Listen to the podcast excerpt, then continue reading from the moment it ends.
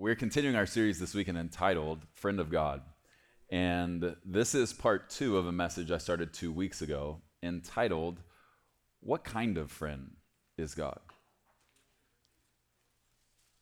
What kind of friend is God? And, and I gave you the four points that we'd be discussing. In the first part, we talked about the fact that God is a talkative friend.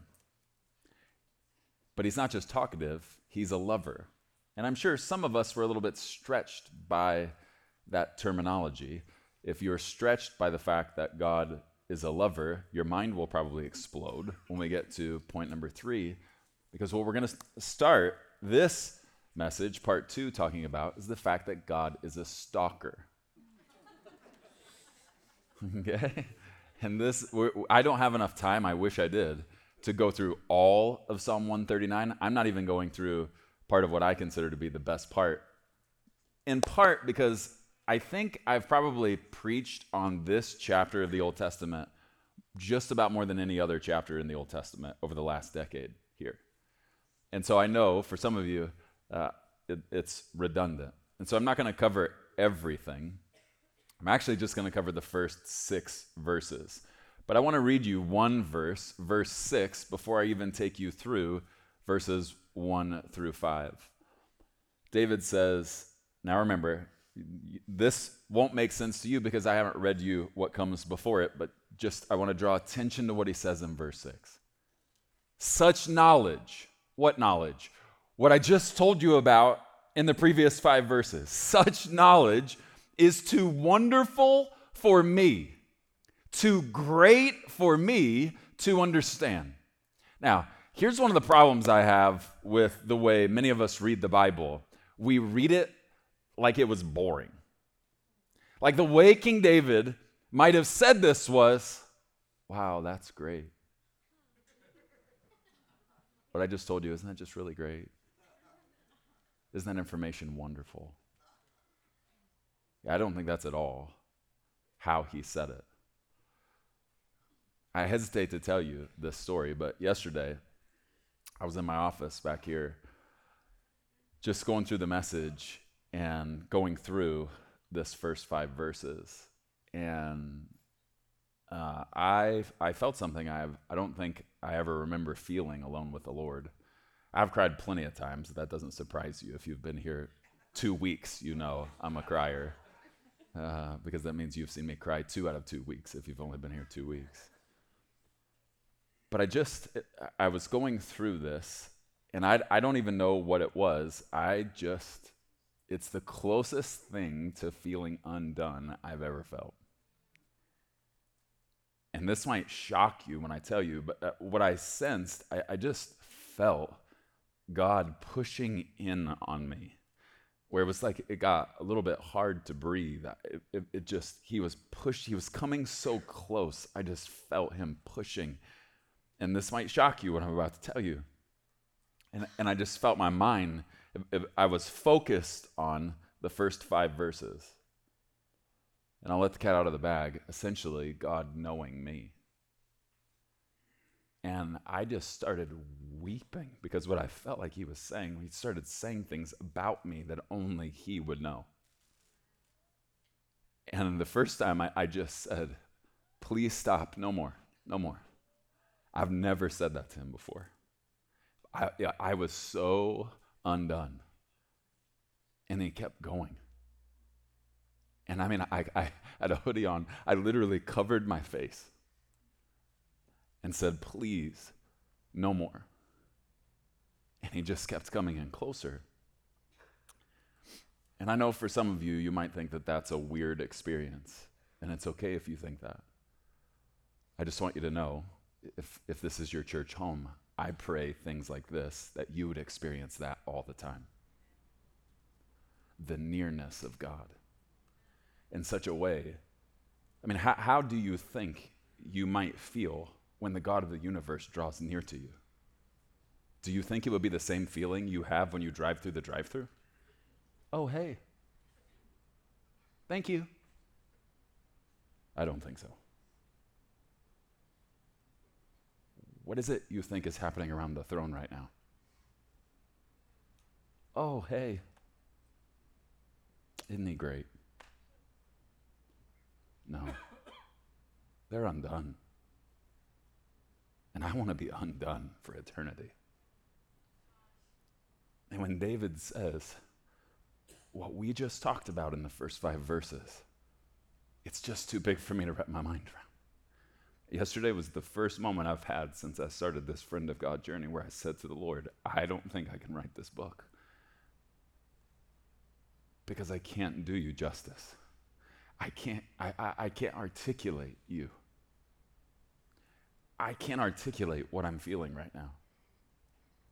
What's funny is David says in verse 6, he's like, This knowledge is too wonderful for me. And then he goes on many more verses. but I just want to show you what had him so undone. Here's the first thing, starts in verse 1 that he knows me. Psalm 139, verse 1. O Lord, you have searched me and you know me. Okay, I want to illustrate using two different translations, the NIV and the NLT. The NLT I kind of frequently use. The NIV, it's a good translation of this verse. I think the NLT is possibly the best translation of this verse. But the way the NIV translates it is, God, you know me. So I want to illustrate two different types of knowing. All right? Here's the first type of knowing to know of someone, right? Like, just imagine you were in a huge room with hundreds of people, and everyone was there to watch the President of the United States give a speech. The President comes in, steps onto the stage, looks out into the crowd, and sees you. And in the middle of the speech, gets distracted and says, I know her. And points at you. What do you think everybody in the room would be thinking in that moment? Wow, that's impressive. Not only does he know her, he stopped his speech to tell us he knows her. Listen, eh, you've probably been around people who name drop. Ever been around somebody like that? Where they tell you that they know someone impressive? Okay, that's not impressive. Here's what's impressive when someone who is impressive says that they know you. That's impressive to people. If the president said, I know you, people would be like, I must get to know her because apparently she's important. Someone impressive and important knows her. Okay, that's one way of knowing someone. I don't think this is what Scripture is actually talking about, though. That God just kind of walks by and, and sees you and goes, ah, I know her. Like it was a Seinfeld episode. I don't think that's what David is trying to describe. I think he's trying to describe one of the most mind blowing revelations. Isn't just that God knows you, it's how God knows you. Let me show you how the NLT translates this. O Lord, you have examined my heart, and you know everything about me. Please don't be somebody who reads the Bible like it's just words. They're His words. God, you know everything about me. This word in the Hebrew is the word yada. Yada.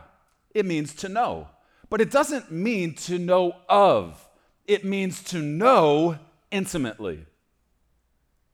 This is why in the Old Testament, Scripture would say like this when it talked about a husband and wife having sexual relations. They knew one another. They knew one another in the most physically intimate of ways.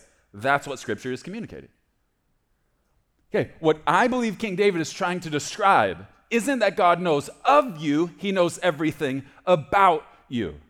Okay, let me try and illustrate this. What, how this might hit you, how it should hit you. Okay? Imagine you think you're a nobody. You think you're very unimportant. Yet, you convince someone to marry you. Let's pretend your name is James Preston Morrison. And you convince some sweet girl to think you're a somebody named Holly Ann Campbell. But you think you're a nobody. I want you to imagine what you would feel like if the following scenario ever took place. On the day of my wedding, I want you to imagine Holly's in a room behind the stage. And everyone helping her get ready finishes their responsibility and they leave to give her a little time alone to process. I, unknowingly, am heading to see her. But before I get to where she is, the God of the universe walks into the room. And he says something like this Hey, before you say I do, I want to tell you some things about him.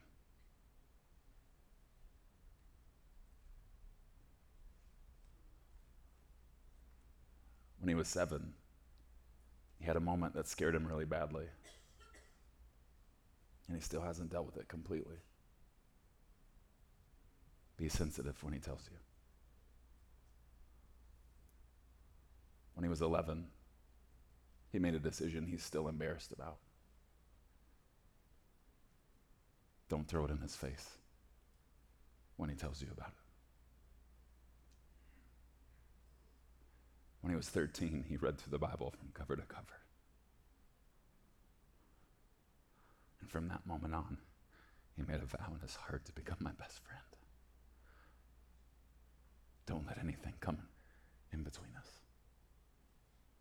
What if God just kept going on and on and on about me, about all of the private things, not uncovering me, telling my about to be wife all about me? What do you think I would feel on the outside of that door? I wouldn't be thinking, don't tell her those things. I would be thinking this right here in a way that it would come out of my mouth. You know me. No one knows those things. God, I'm convinced you know me. You know everything about me. Please don't read verses like this and act like it's not a big deal. I would be undone if he swept into a room just to tell my about to be wife all about me. That's how I should feel when I read these verses. It should not be lost on you when you read the words, God knows everything about you.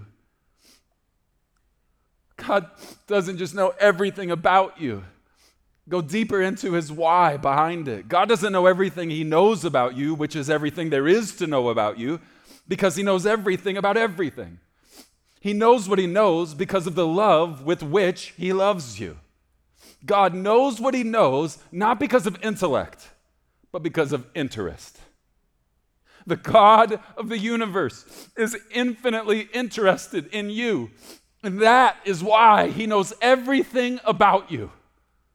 It's worth snotting out of my nose for.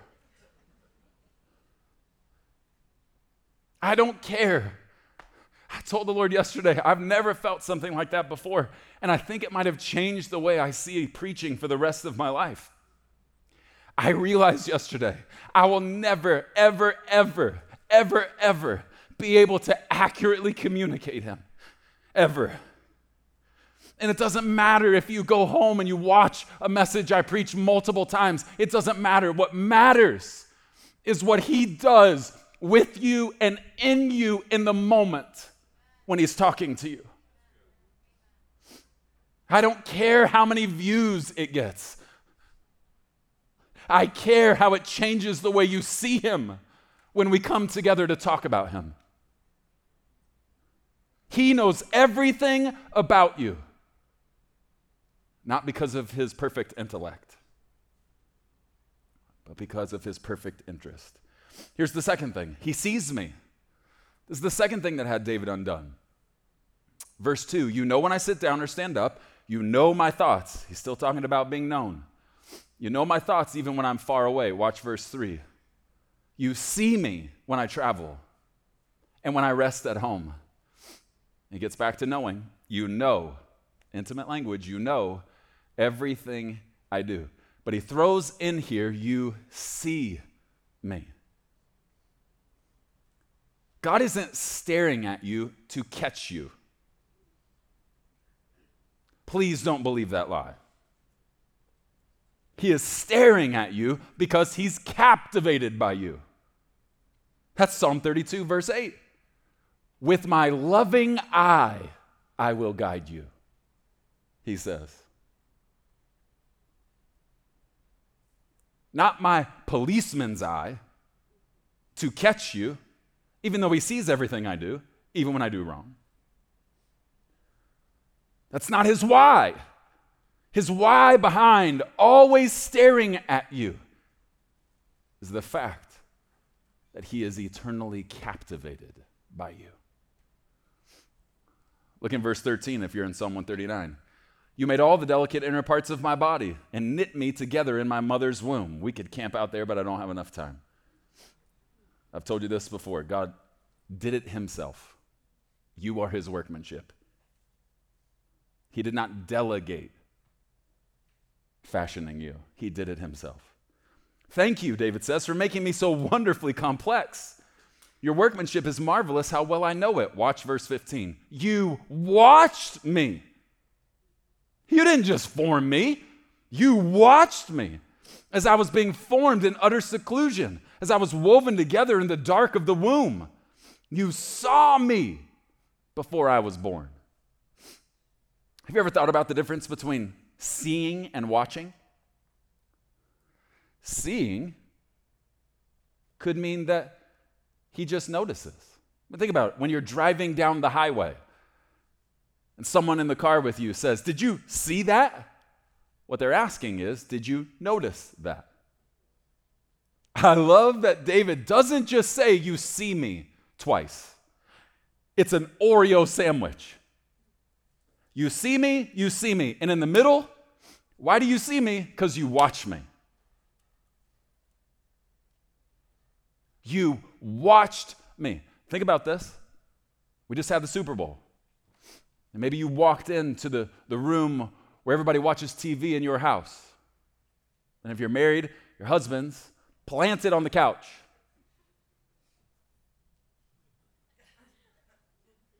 Watching, right?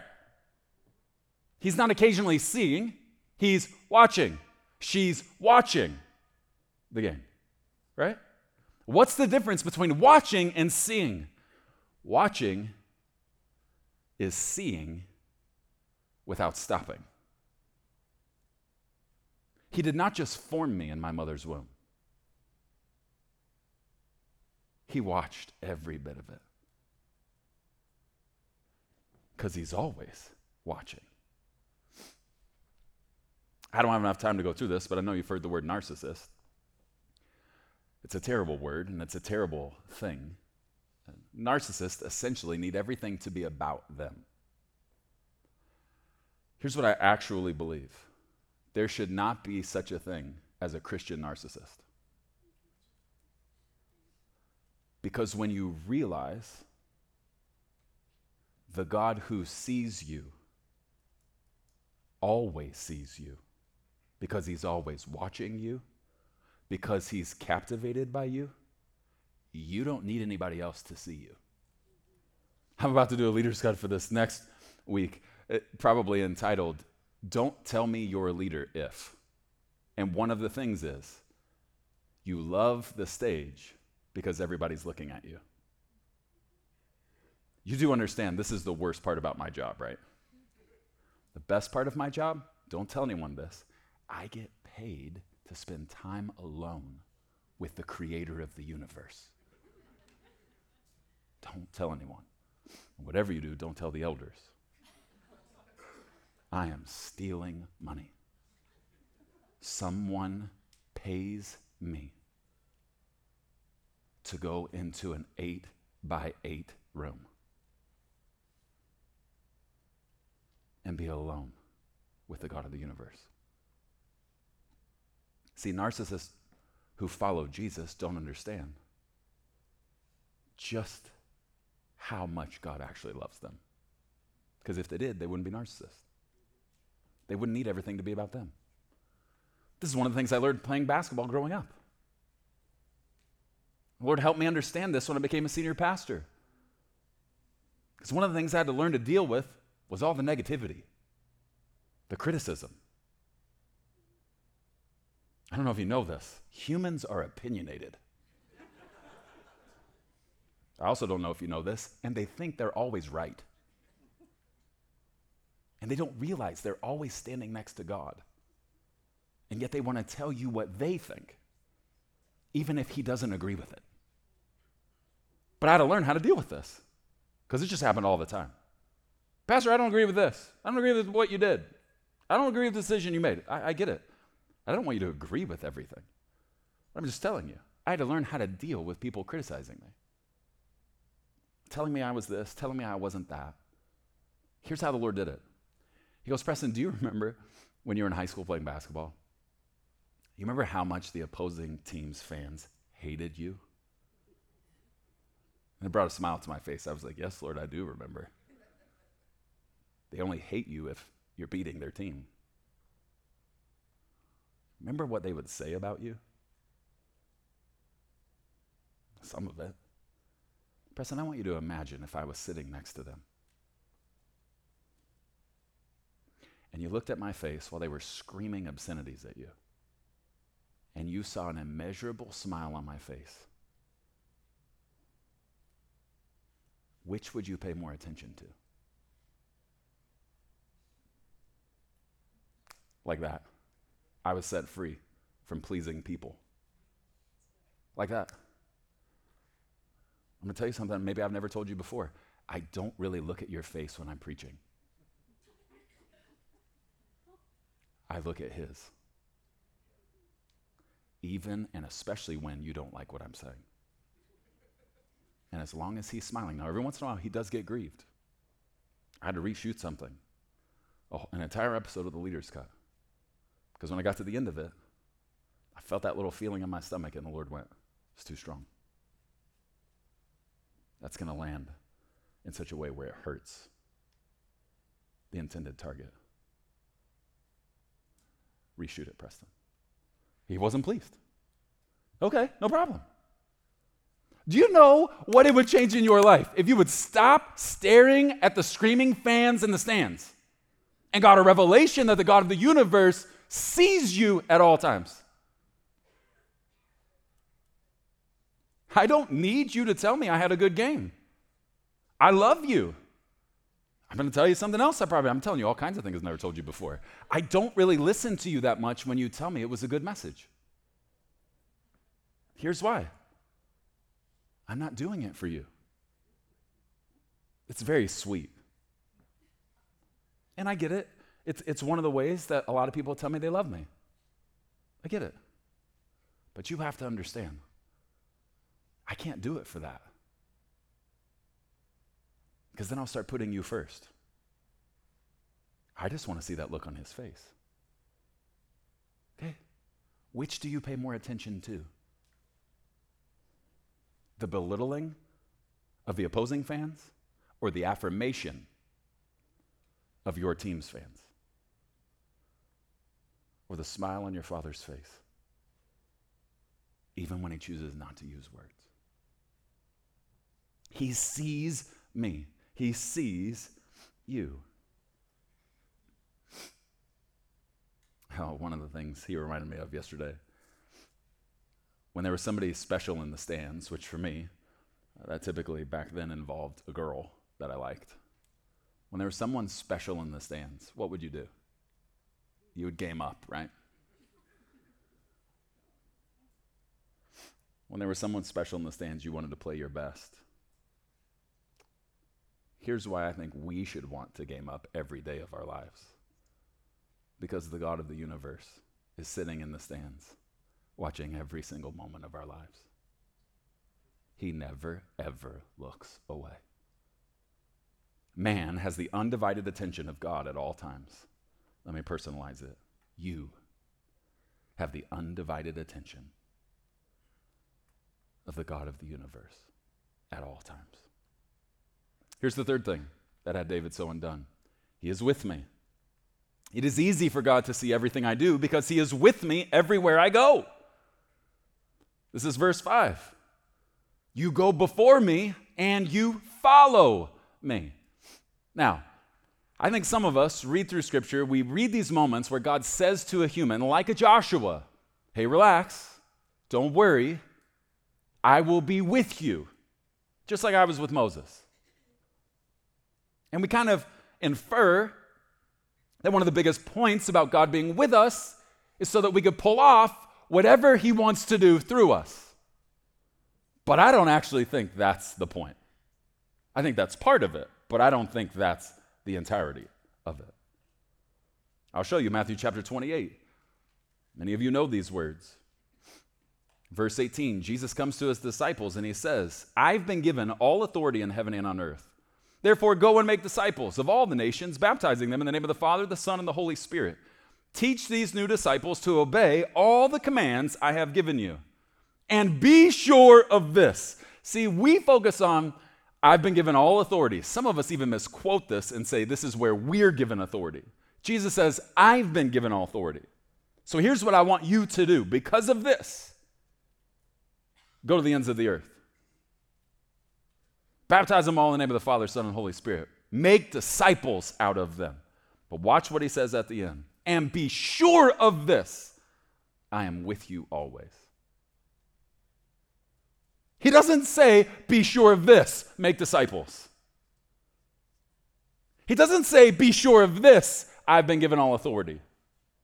He says, be sure of this, I am with you always. Jesus isn't saying, I'm with you always, buddy. He's saying, I am with you always, beloved. God promises to never leave me, not just because I need it, but possibly even more importantly, because He wants it. God isn't promising to never leave us just so we can pull off what He wants us to pull off. He never leaves us because he never wants to pull away. But, Preston, it doesn't seem like God is always with me. How come? It's simple. When you're not aware God is with you, it will seem like God isn't with you. Mike, will you come here for a sec? Mike, please. I want to show this to you. It's not going to take long. We jump up here. I know you're a spry athlete. Okay, will you turn around and face that way? Am I with him? Yes or no? No? I'm not? Do we need to go through the Sesame Street episode of Near and Far? I'm not with him? I most certainly am with him. I don't even have to extend my arms to get to him. I am with him. Can he see me? Could you understand if I don't talk and I don't move, and as he goes throughout his day, I just stay right here like this? Could you understand him saying, God isn't with me? Does that make it true? What's the actual problem? He's not aware that I'm here. Thanks, buddy. I'll read it like this When it seems God isn't near, it isn't because of a lack of his nearness, it's because of a lack of your awareness. Look in verses 17 and 18. This blew my mind years ago when the Lord gave this to me. How precious are your thoughts about me, O God? They cannot be out, they cannot be numbered. I can't even count them. They outnumber the grains of sand. And when I wake up, David says, you are still with me.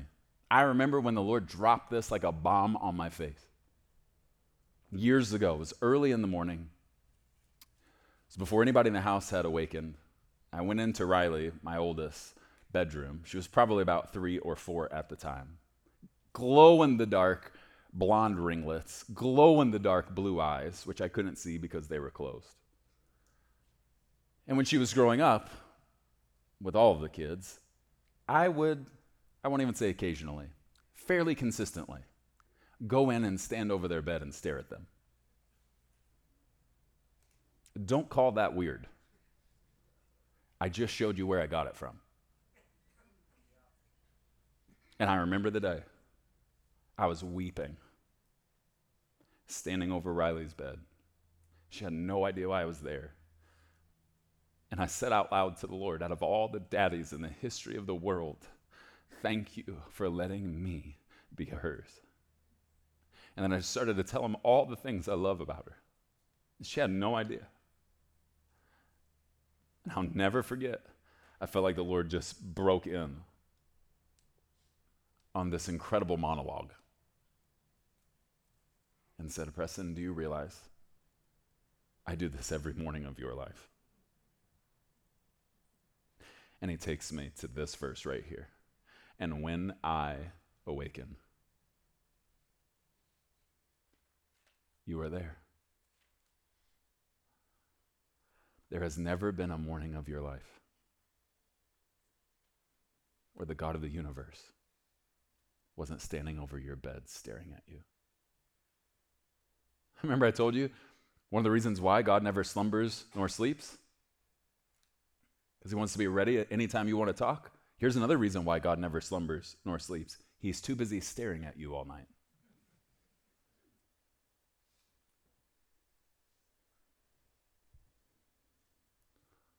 Don't let this be a cheesy line. God, why don't you ever blink?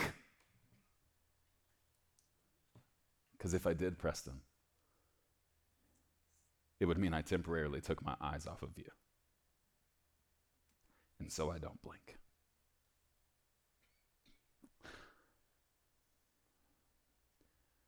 No joke, I don't want to keep preaching this message. I just want to go by myself back in the back and just be alone with the Lord. I, I have a hard time understanding that this is how God feels about us. And yet He does.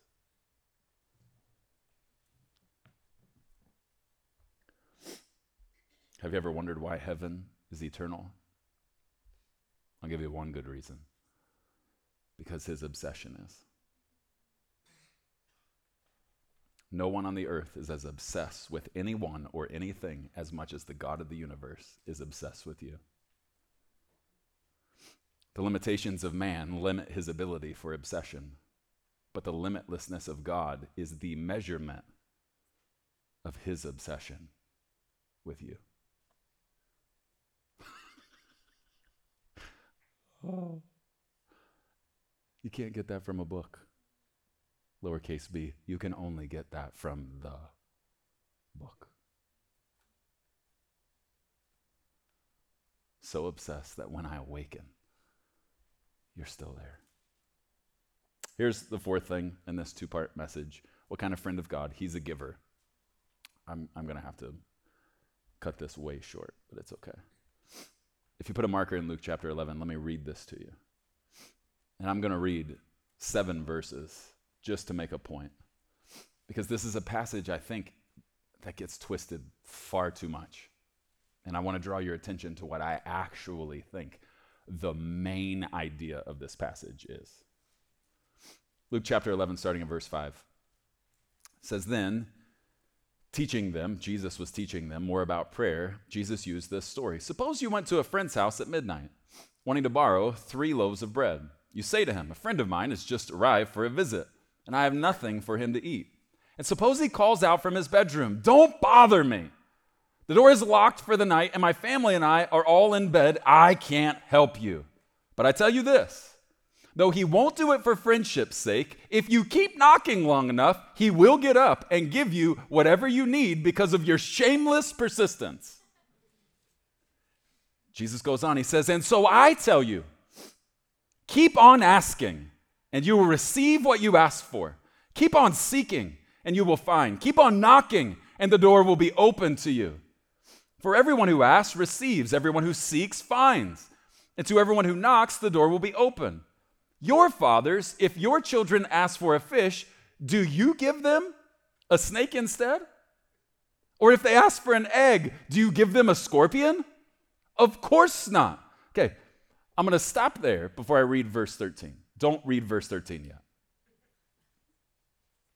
Many of us read this passage and we go, Oh, this is awesome. If I just ask, I'll receive. God, I need this. You said if I asked for it, you would give it to me. I need more money. I need this car. I get it. And I'm not saying any of that is bad. I'm also, I do want to remind you, Matthew chapter 6, Jesus says, Your Father knows what you need even before you ask Him. I think, I think Jesus says this on purpose. He's trying to say, Hey, I get it. You have needs. I created you with them. You can talk to me about your needs all you want. But I don't think that's what this passage is about. Being able to go to God and say, I need help with this, this, or this. Let me show you verse 13. I think this verse shows us the number one thing God wants to give us. So if you sinful people, Jesus is saying, know how to give good gifts to your children, how much more will your heavenly Father give what? The Holy Spirit to those who ask Him. He's not just the God who gives us stuff. He's the God who gives us Himself. He's the God who wants to give more of himself to those who want more of him. But here's the problem most of us don't get more of God because we don't want more of God. Preston, how do you know we don't want more of God? Simply, you never ask him for more of himself. Jesus says, Oh, you want to get something from, from the Father? Ask for himself. What sense does it make to spend so much of my time on the earth asking for things I will leave behind when I leave this earth? I want a head start on eternity. I want more of him. Think about this. John 3:16, for God so loved the world that he And what did he give?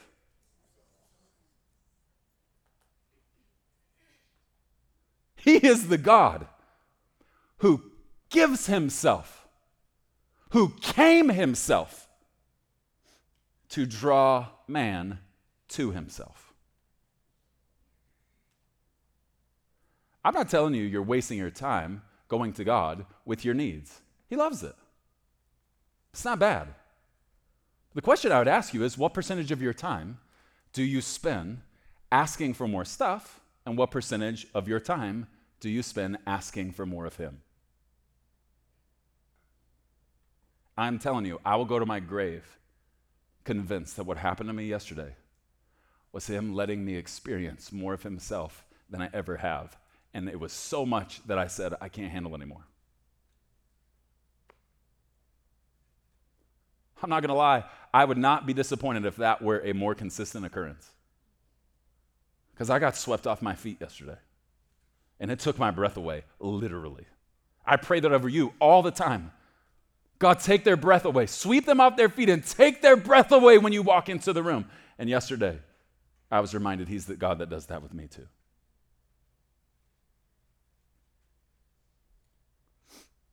Why would God ever show you more of Himself? Why would He ever give you more of Himself? I'll give you one reason why I think. Because God has a want list, not a wish list, a list of things He wants. I want to know one of the things at the top of His list? He wants to be known by you. Now remember, the knowledge of God is not intellectual information gathered from intellectual assent. It is intimate information received from intimate pursuit. Demons know many things about God. But the reason they'll spend eternity in hell is because they don't actually know God. They just know a lot about God. Don't settle for just being a believer in Jesus. Why do you think so many of Paul's epistles use words like this? May you be endowed with the knowledge of God.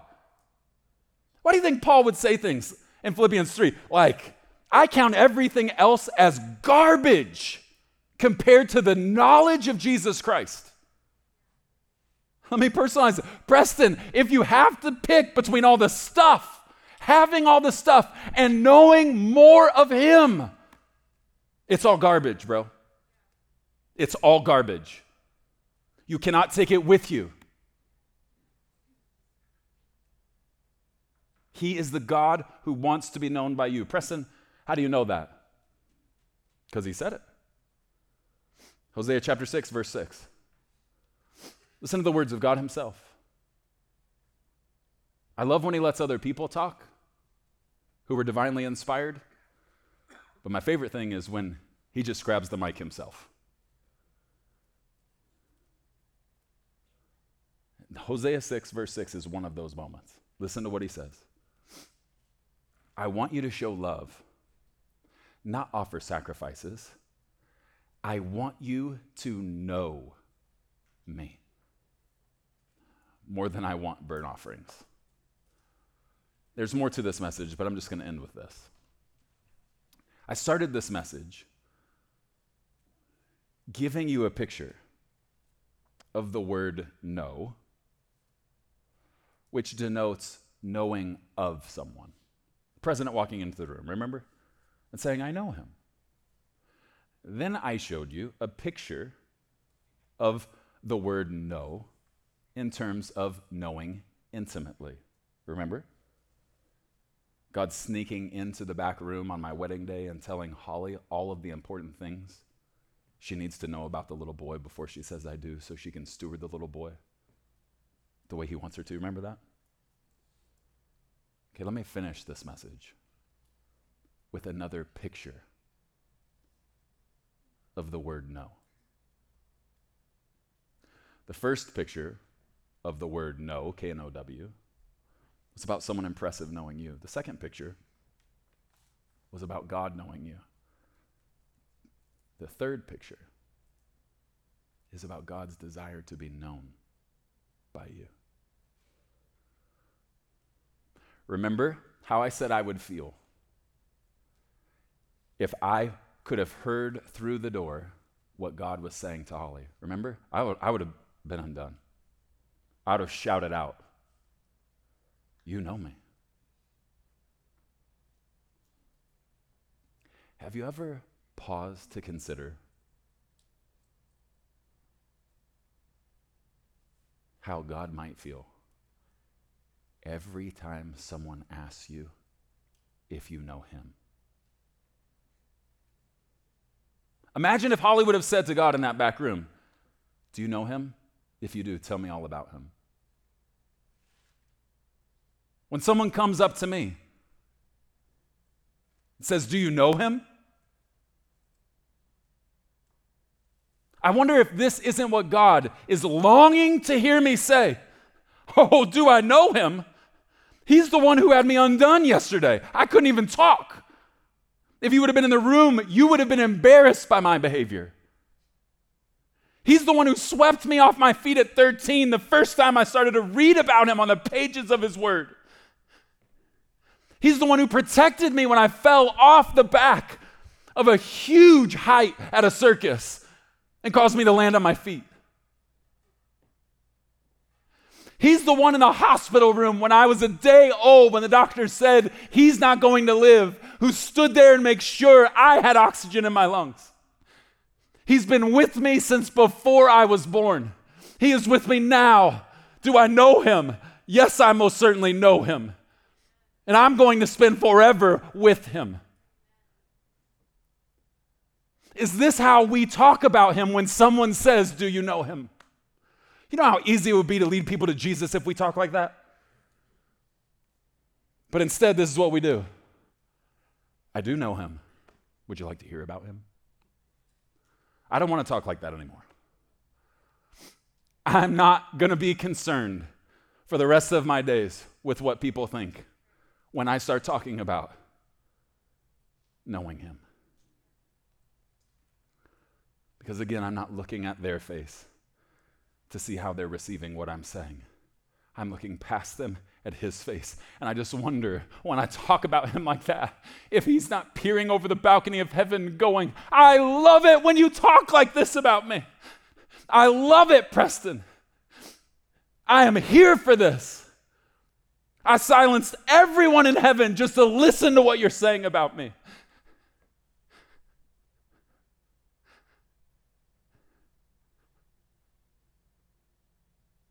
How have we gotten to a place where we're so sterilized spiritually?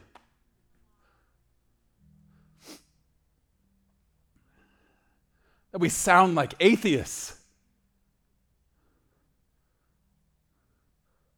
They talk about God like he's boring because they don't believe he exists. I cannot talk about him like that. I must not. I want to hear him shout when I get to heaven that day. That day of judgment. These are the words I want to hear him not just say, I want him to shout them. I know him, and he knows me. Welcome. Let's spend forever together.